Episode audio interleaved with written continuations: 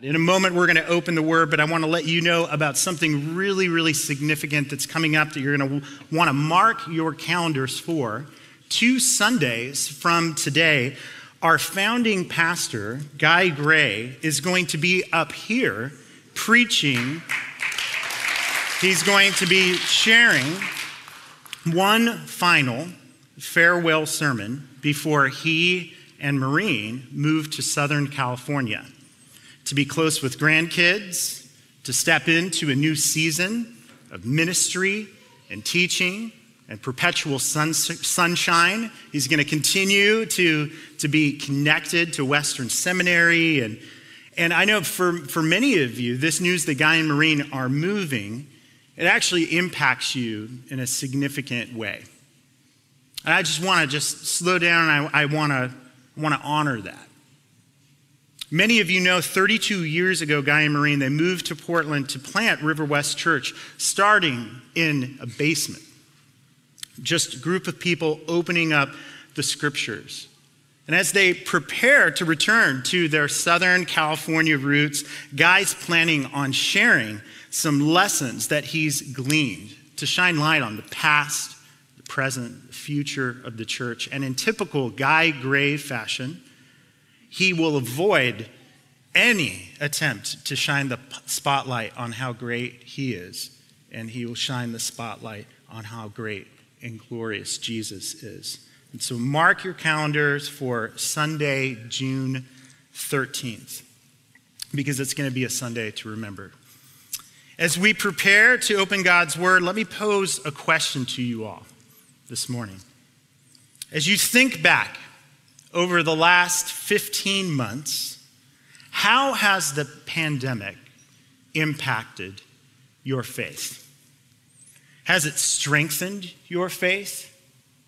Or has it stretched your faith?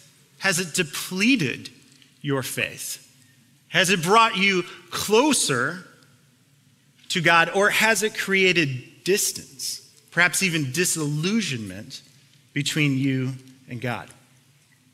Christianity Today published an article recently that contained a Pew Research Center survey conducted among 14,000 people spanning across 14 countries and posed these same questions.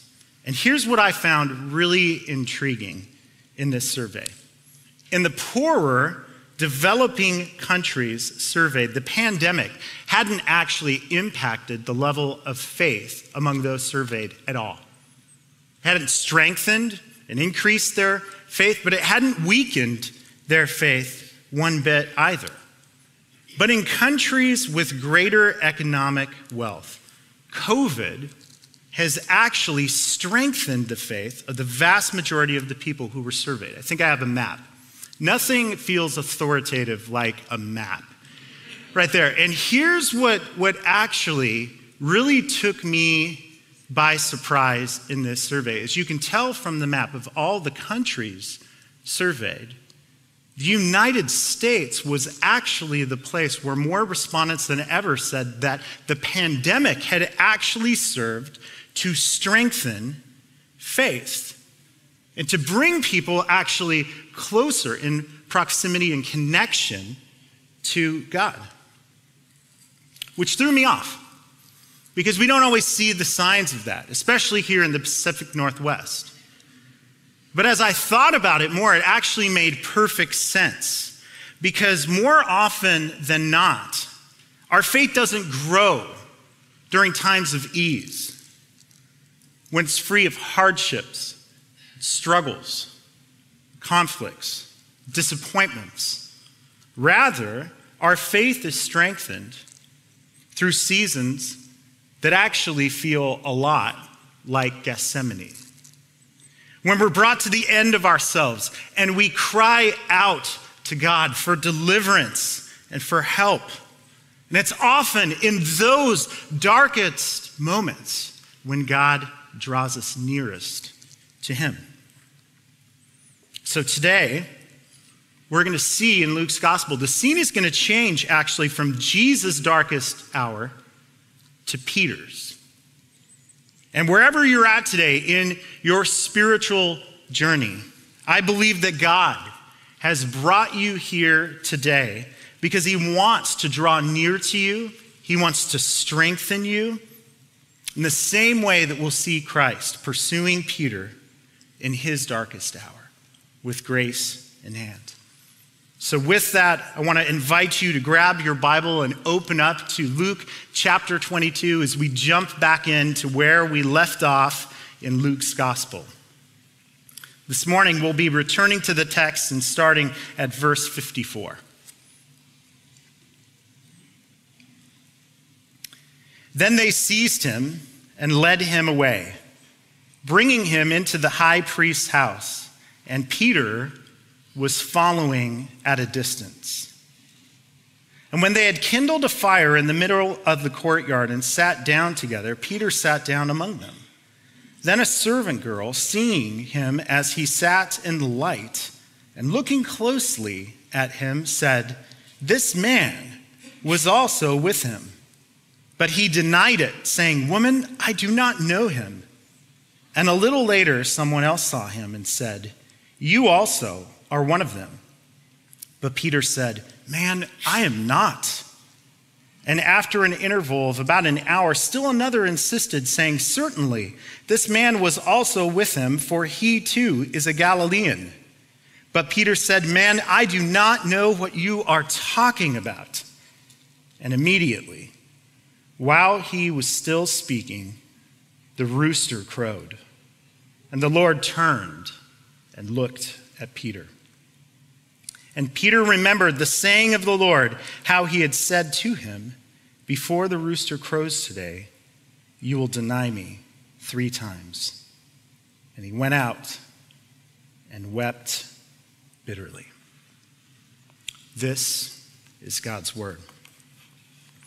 This week, as I reflected on this passage, I kept coming back, circling back to this strange phrase, this odd description that Luke captures in the first verse that we read that Peter was following Jesus at a distance. Following Jesus from a distance. Perhaps it's because We've constantly been navigating distance over the last 15 months that that phrase stood out because we've all had a crash course through COVID in keeping our distance from one another, haven't we? Over the last 15 months, we've learned to acclimate to this strange new way of life where distance has actually become the socially acceptable norm. And while things like social distancing and Purell hand washing stations that are positioned everywhere in our society have become like second nature to most of us, there are moments where I'm keenly reminded how dystopian and strange and weird things have actually become. One of these moments occurred this last week as we were walking our Labrador Alex, who prior to COVID, during every walk, Alex had the same goal. He wanted, like so many labs, to become best friends with every single stranger that he encountered. Everyone. But this last couple weeks, my wife and I have been noticing a peculiar pattern that has been taking place on these walks. Because as Alex sees strangers coming down the sidewalk, he has learned the COVID sidewalk protocol where you walk around or you go to the opposite side of the street and you zigzag and then you come back. And so when he sees people coming, he starts leaning away from people. Folks, this is how weird our world has become. My dog is social distancing. Even though this goes against every impulse and fiber in his Labrador being, he is practicing social distancing.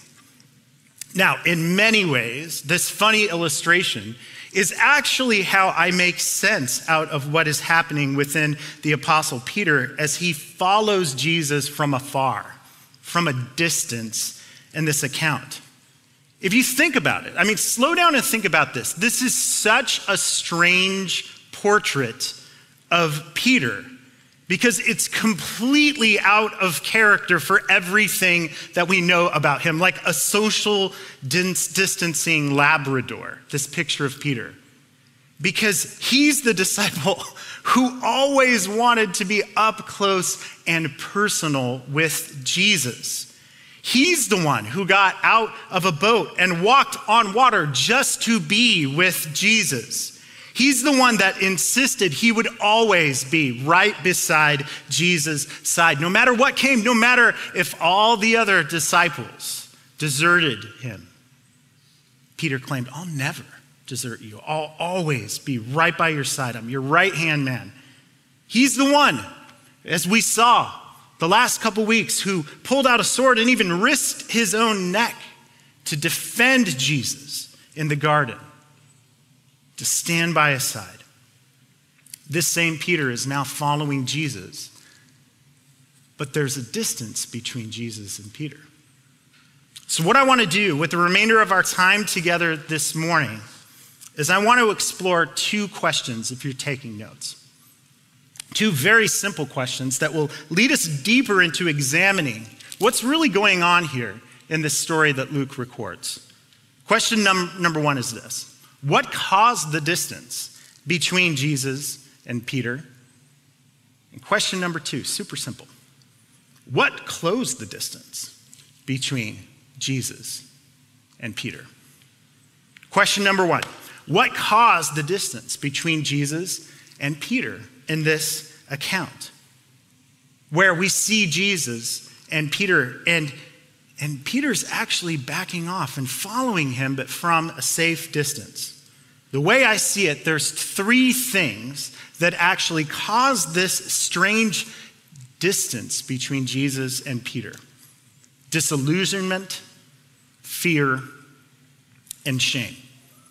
First and foremost, I think it's important to understand that, that Peter is following Jesus at a distance because he's disillusioned.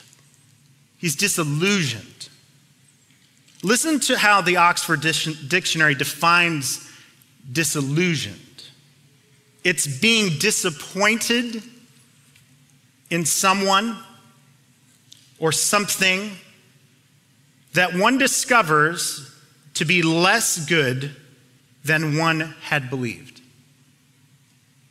Let me read that definition one more time.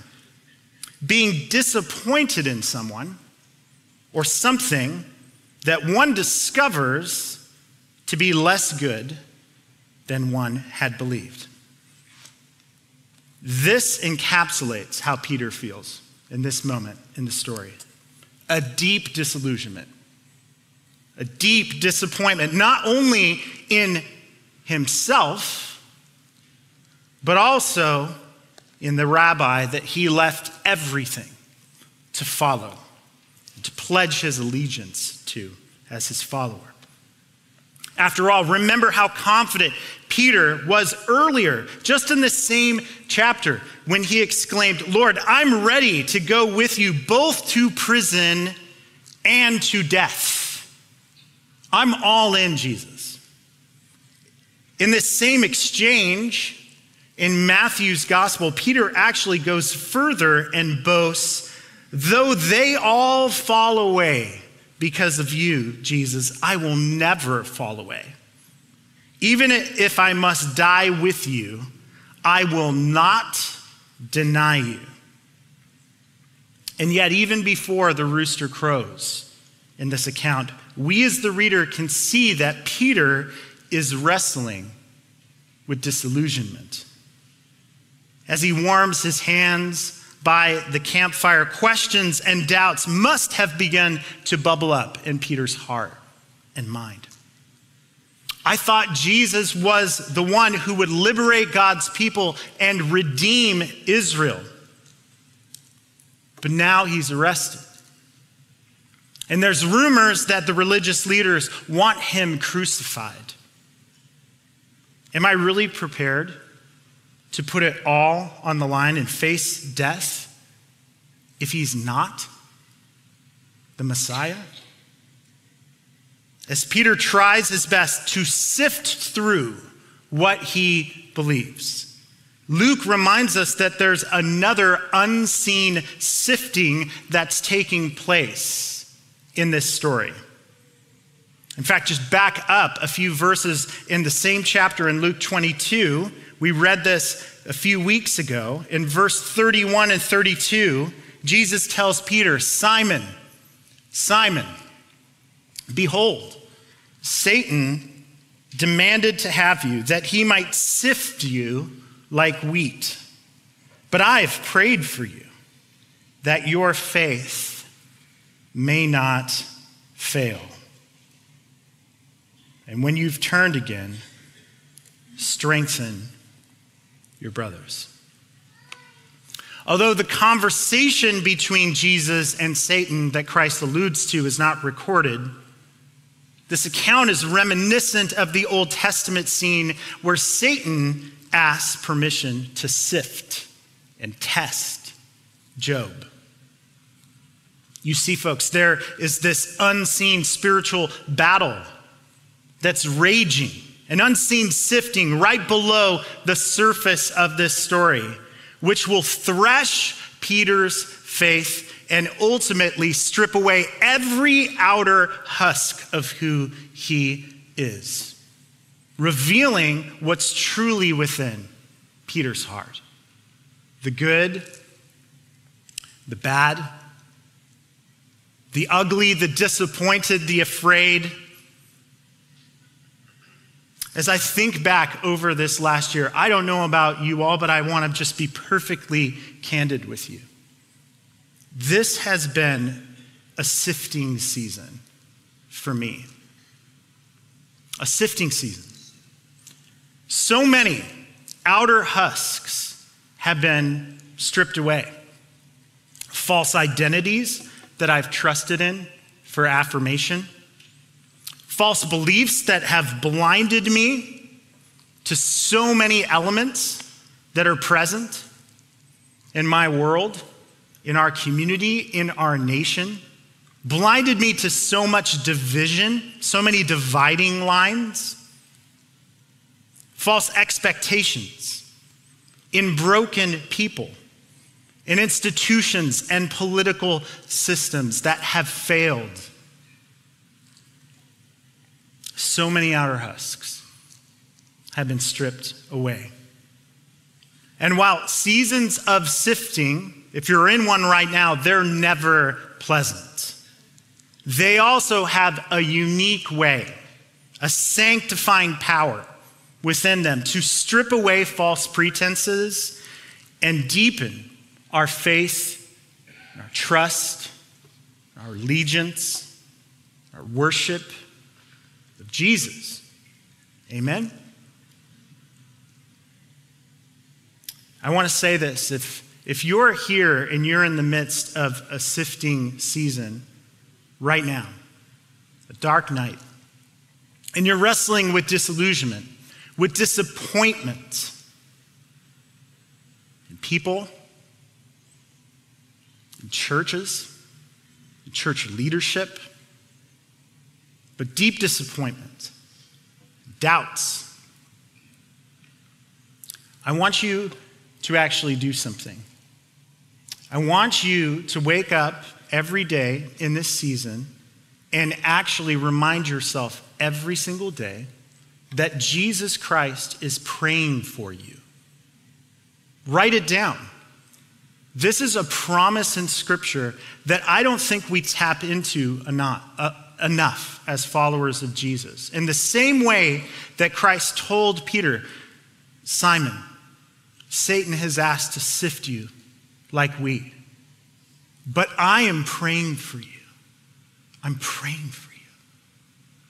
What if every day you visualized Jesus praying for you and not tepid, casual praying, Gethsemane like praying, fervent praying for you in your season, What if you reminded yourself every day, Jesus is praying for me today?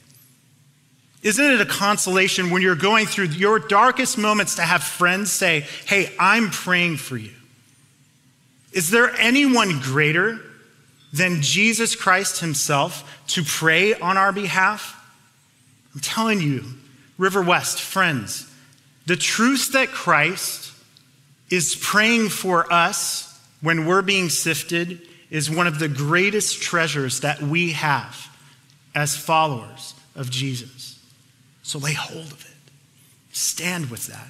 And whatever disillusionment you're carrying, you'll bust that up and you won't feel alone. Amen? Amen. Second, Peter is not just wrestling with disillusionment. I think it's important to understand that Peter is distancing himself from Jesus because he's afraid. Peter is afraid. In Luke chapter 22, we read this. Let's read this again in verses 55 to 60. We see the fear welling up in Peter. When they'd kindled a fire in the middle of the courtyard and sat down together, Peter sat down among them. Then a servant girl, seeing him as he sat in the light and looking closely, said, This man was also with him. But he denied it, saying, Woman, I do not know him.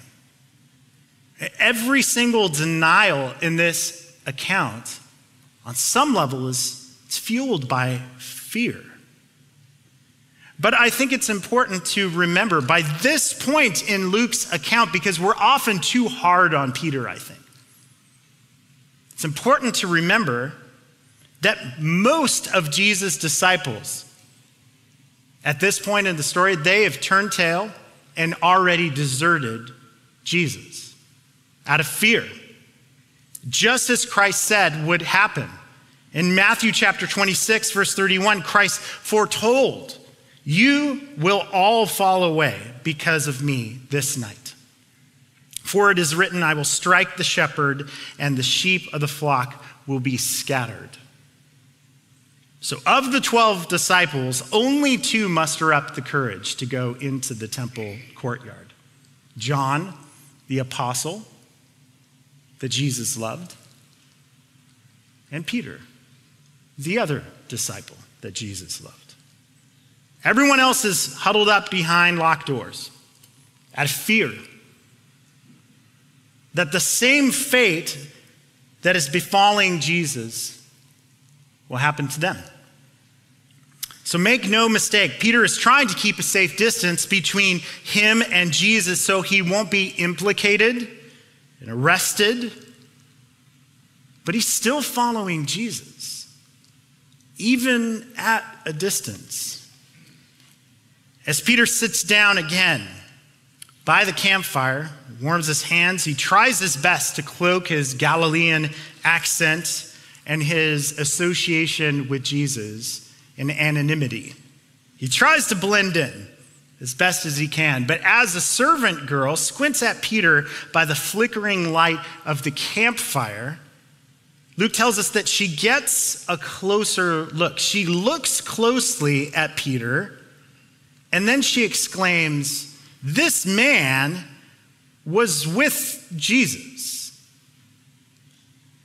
Peter, you can see he's feeling the heat of the incriminating accusation. He flatly denies it. Woman, I don't know him. A few minutes later, there's another accusation. And immediately, another denial, only more adamant this time around and terse. Man, I am not. I'm not. Finally, the gospel writer John includes a very interesting element in this story. He tells us that a relative of Malchus, of Malchus, do you know who Malchus is? Malchus is the guy that lost an ear to Peter's sword. That's Malchus. Malchus is the guy who lost, lost an ear. Uh, earlier on in this account, a relative of Malchus, the high priest servant who lost the ear to Peter's sword, sits by the campfire and he immediately recognizes Peter. Peter's found out. Peter's fears, they all boil over. And Matthew tells us that in order to try and distance himself from Jesus, Peter lets out, I love this, a herd of expletives to deny any association with Jesus. You want to distance yourself with Jesus? He just lets the F bombs drop.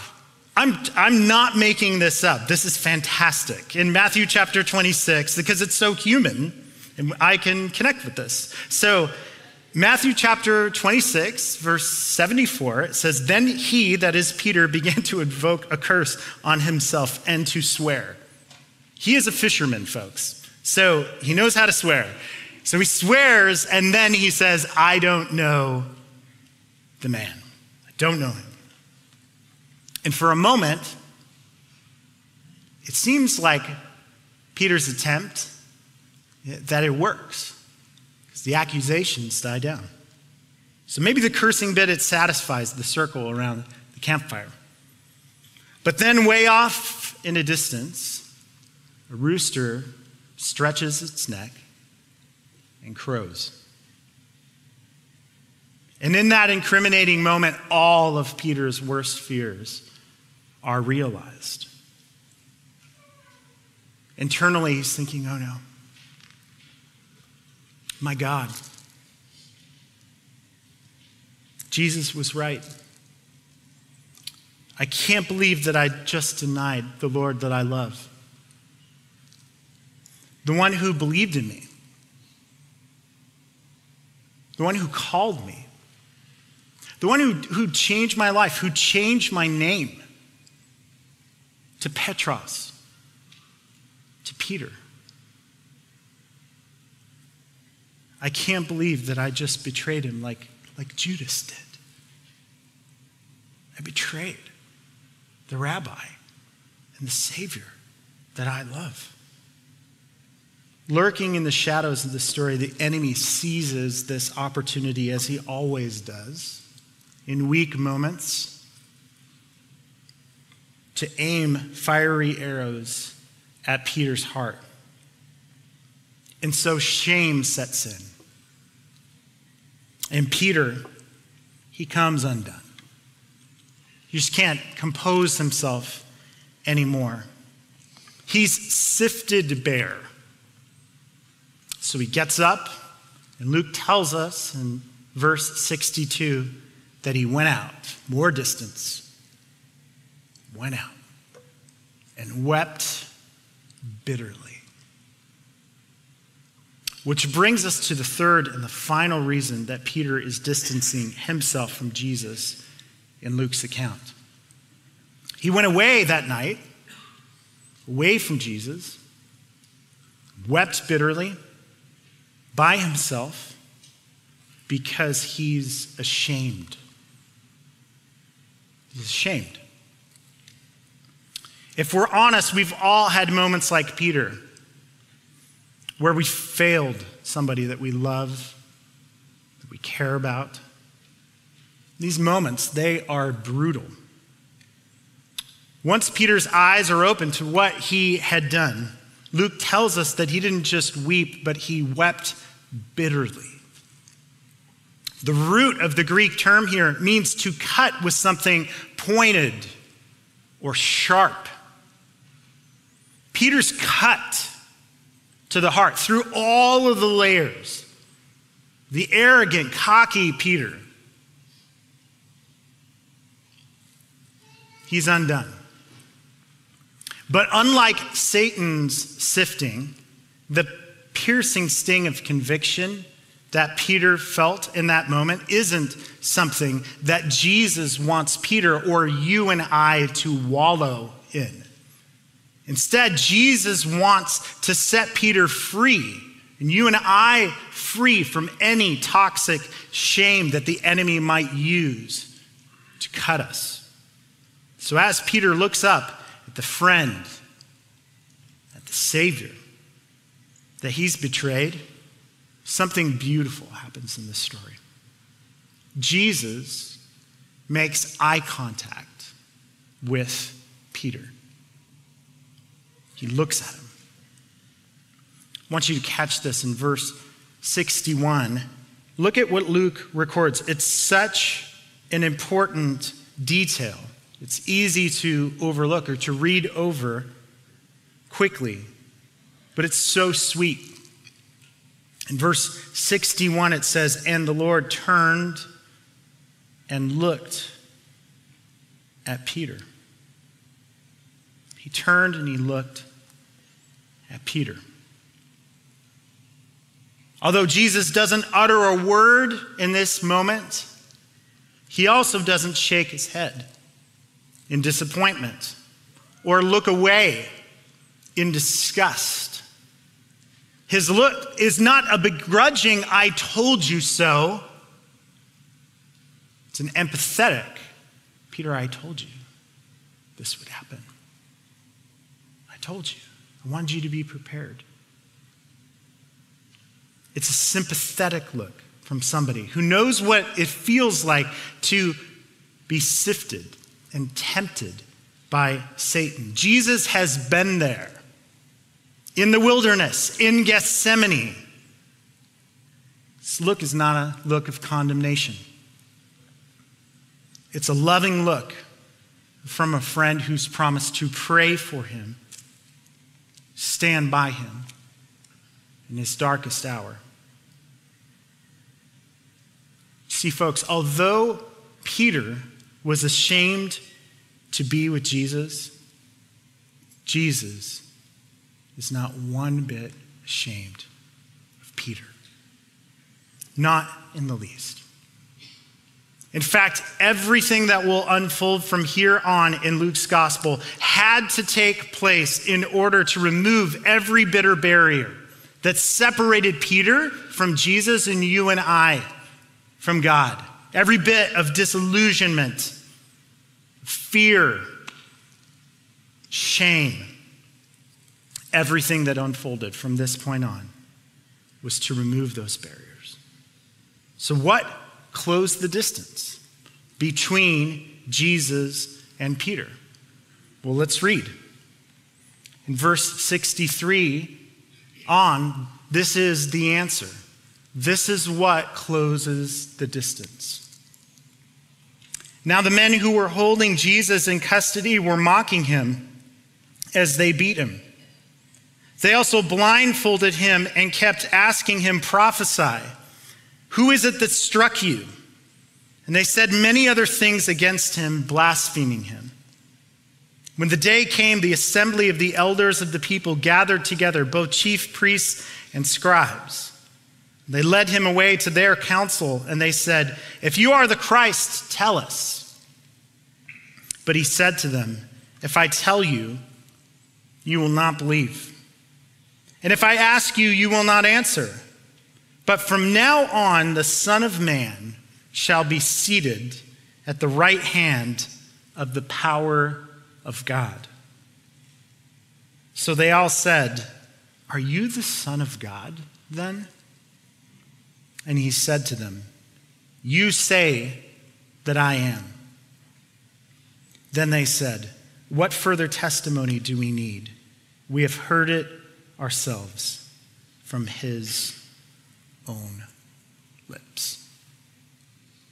What closed the distance between Jesus and Peter? It is the only thing that can actually close the distance between a holy God and broken, sinful people. A high priest.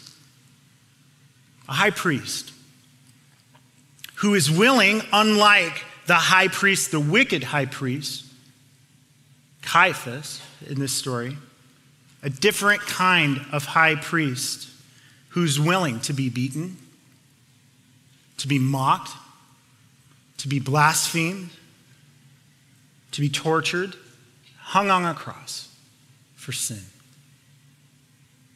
Everything, every single detail of the story that Luke will record from here on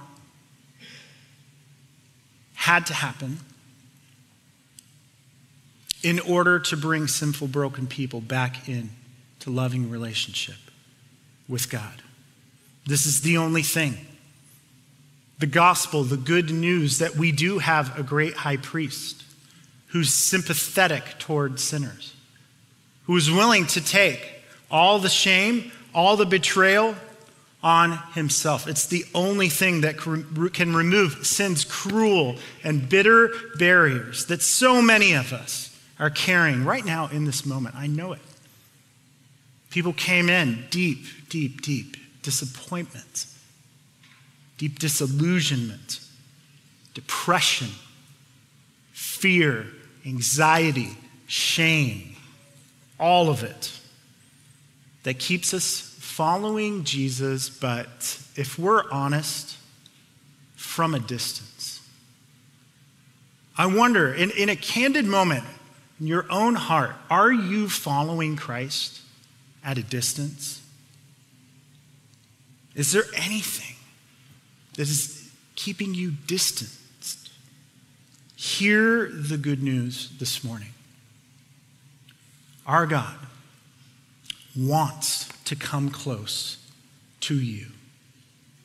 Everything in Luke's gospel account was written and recorded perfectly with great detail so that we would not spend our days wondering if God is distancing himself from us. Every bitter thing that happened to Jesus Christ, all the mockery, all the torture, everything that Luke will record that will lead straight to the cross, it's to close the distance. Jesus wants to close the distance, folks. He was crucified, and now he sits, as Luke tells us, at the right hand of the power of God, and he's praying for you right now. He's praying for, for people in your life where maybe you're, you're estranged from them. He's praying for that situation, wants to close the distance between you and between anyone in your life where there's barriers, there's distance there. Listen to this description of our great high priest, Jesus, that's recorded in the sermon in the book of Hebrews. In verse 24,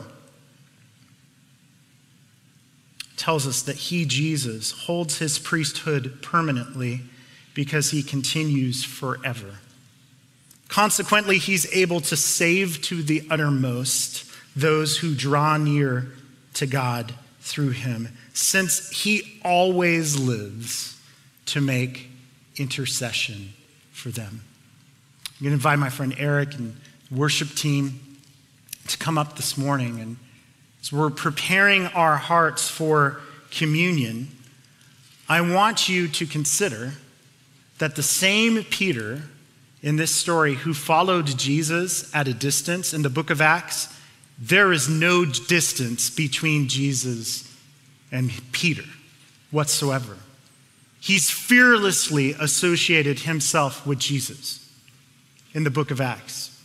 Did you know in Acts chapter 4, when Peter and James, they're boldly declaring Christ, they're preaching the gospel, the good news that God came near to draw sinners to himself, to reconcile us through the cross.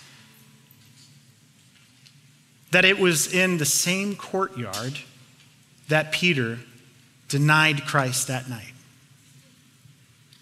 And the chief priests and the rulers, they tried. They tell Peter, you can't be doing that. You can't be preaching this boldly here.